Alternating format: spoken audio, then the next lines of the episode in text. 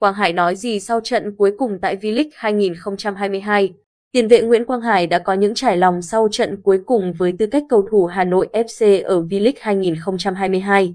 Quang Hải và đội bóng thủ đô đã chính thức xác nhận đôi bên sẽ đường ai nấy đi sau khi hết hợp đồng vào ngày 12 tháng 4, điều đó đồng nghĩa tiền vệ quê Đông Anh đã đá trận cuối cùng cho Hà Nội FC tại V-League 2022 trong chiến thắng 1-0 trước Viettel FC tối mùng 4 tháng 4.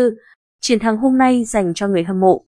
Mong mọi người sẽ luôn ủng hộ Hà Nội FC trong thời gian tới, tiền vệ 24 tuổi nói sau chiến thắng ở trận đi bóng đá thủ đô. Tôi rất xúc động khi thấy các cổ động viên hô vang tên mình lúc hết trận. Cảm ơn mọi người đã luôn ưu ái và động viên tôi. Số 19 cho biết trận đấu với Viettel chưa phải trận đấu cuối của anh cùng Hà Nội FC ở mùa bóng 2022.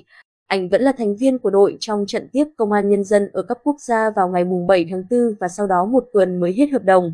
Sở dĩ Quang Hải không gia hạn với Hà Nội FC vì muốn ra nước ngoài thi đấu. Tuy nhiên, anh vẫn từ chối tiết lộ khi được hỏi về biến độ mới.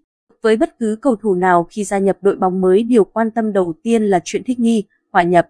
Tôi hy vọng mình có thể làm điều này nhanh nhất để phát triển đúng hướng. Tôi sẽ phải chuẩn bị rất nhiều thứ nhưng đây là thời điểm tốt để tôi thể hiện khả năng của mình, Quang Hải nói thêm. Cũng sau trận đấu cuối cùng của Quang Hải cho Hà Nội FC tại V-League 2022, ông bầu Đỗ Quang Hiển đã xuống sân chúc anh xuất ngoại thành công. Chúc Quang Hải thành công ở chặng đường phía trước, bầu Hiển nói và cho biết Hà Nội FC luôn giang tay đón anh trở về. Còn mãi là người con của Hà Nội và đã đi đâu là chiến thắng ở đấy.